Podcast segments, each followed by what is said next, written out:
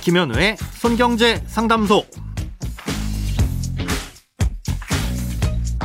새는 돈 막고 숨은 돈 찾아드립니다. 손경제 상담소 김현우입니다. 저축, 보험, 대출, 연금, 투자까지 돈에 관련된 고민이라면 무엇이든 맡겨주세요. 오직 당신만을 위한 맞춤 상담. 먼저 오늘 사연 만나봅니다.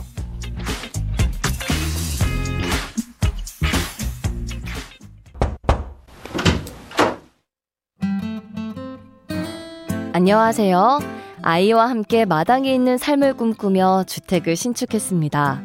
자금을 조달하기 위해 토지담보대출을 1억 원 정도 받았었고요. 3년 거치 만기 일시 상환이었고 연장이 가능하다고 해서 빌렸습니다. 올해가 만기인데 변동금리라 5.2% 정도의 이자를 내고 있습니다. 그런데 얼마 전 손경제에서 특례보금자리론 소식을 듣고 신청하려다 보니 토지담보대출은 특례보금자리론으론 갈아탈 수 없다고 안내를 받았습니다. 금리 차이가 나서 많이 아쉽더라고요. 현재 토지담보대출을 다른 은행에서 주택담보대출로 바꾼 뒤 다시 특례보금자리론을 받아볼까 생각도 했었지만 그게 이득일까 싶은 마음에 망설여집니다. 좋은 방법이 없을까요? 네, 아무것도 없는 맨땅이라든가 주택은 세워져 있지만 허물고 새로 주택을 건축할 때는 이 주택담보대출을 받을 수가 없습니다.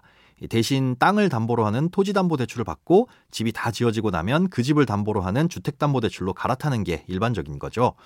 그런데 이번에 나온 특례보금자리론의 경우 새롭게 집을 사거나 임차인의 보증금을 돌려주는 용도 혹은 기존 주택담보대출을 갈아타는 용도로만 받을 수 있습니다.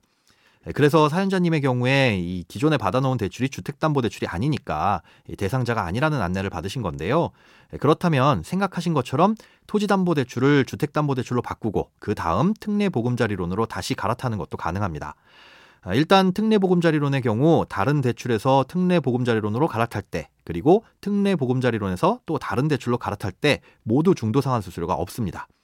그러니 금리가 부담이시라면 토지담보대출을 주택담보대출로 갈아타신 다음 이 특례보금자리론을 신청하시는 건 꽤 좋은 선택이라고 보입니다. 그러려면 우선은 다른 은행에서 주택담보대출이 나와야 할 텐데요. 이게 불가능하다면 선택지는 없는 거니까 대출이 가능하다는 가정하에 말씀을 드리겠습니다. 특례보금자리론을 신청하면 공사에서는 그 집의 시세를 따져봅니다.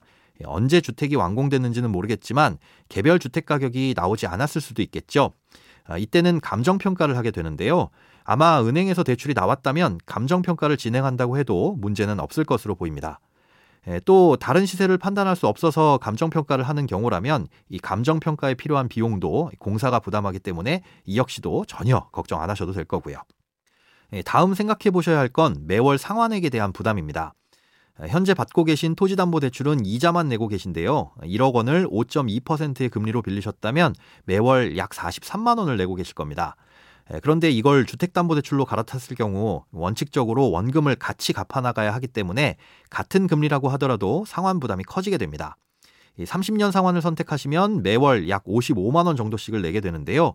이 상황에서 특례보금자리론으로 갈아타면 만 40세 미만일 경우 처음엔 적은 금액을 상환하다가 점점 상환액이 늘어나는 체증식을 선택할 수도 있지만 40세 이상이면 원리금 균등이나 원금 균등 방식을 선택해야 합니다.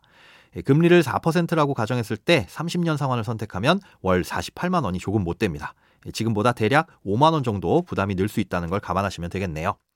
또 특례보금자리론으로 갈아타지 못하게 되는 상황도 대비해 두시기 바랍니다. 은행 대출을 알아보시는 와중에 한도가 소진될 수도 있는 거고요.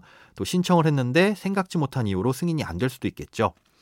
끝으로 최근 특례보금자리론 신청자가 급증하는 바람에 이 심사에 소요되는 시간이 길어져서 승인까지 2달의 시간이 걸린다는 점도 참고하시기 바랍니다. 크고 작은 돈 걱정 혼자 끙끙 앓지 마시고 imbc.com 손경제 상담소 홈페이지에 사연 남겨주세요. 검색창에 손경제 상담소를 검색하시면 쉽게 들어오실 수 있습니다. 여러분의 통장이 활짝 웃는 그날까지 1대1 맞춤 상담은 계속됩니다. 돈 모으는 습관 손경제 상담소. 다음 주에도 새는 돈 막고 숨은 돈 찾아드릴게요.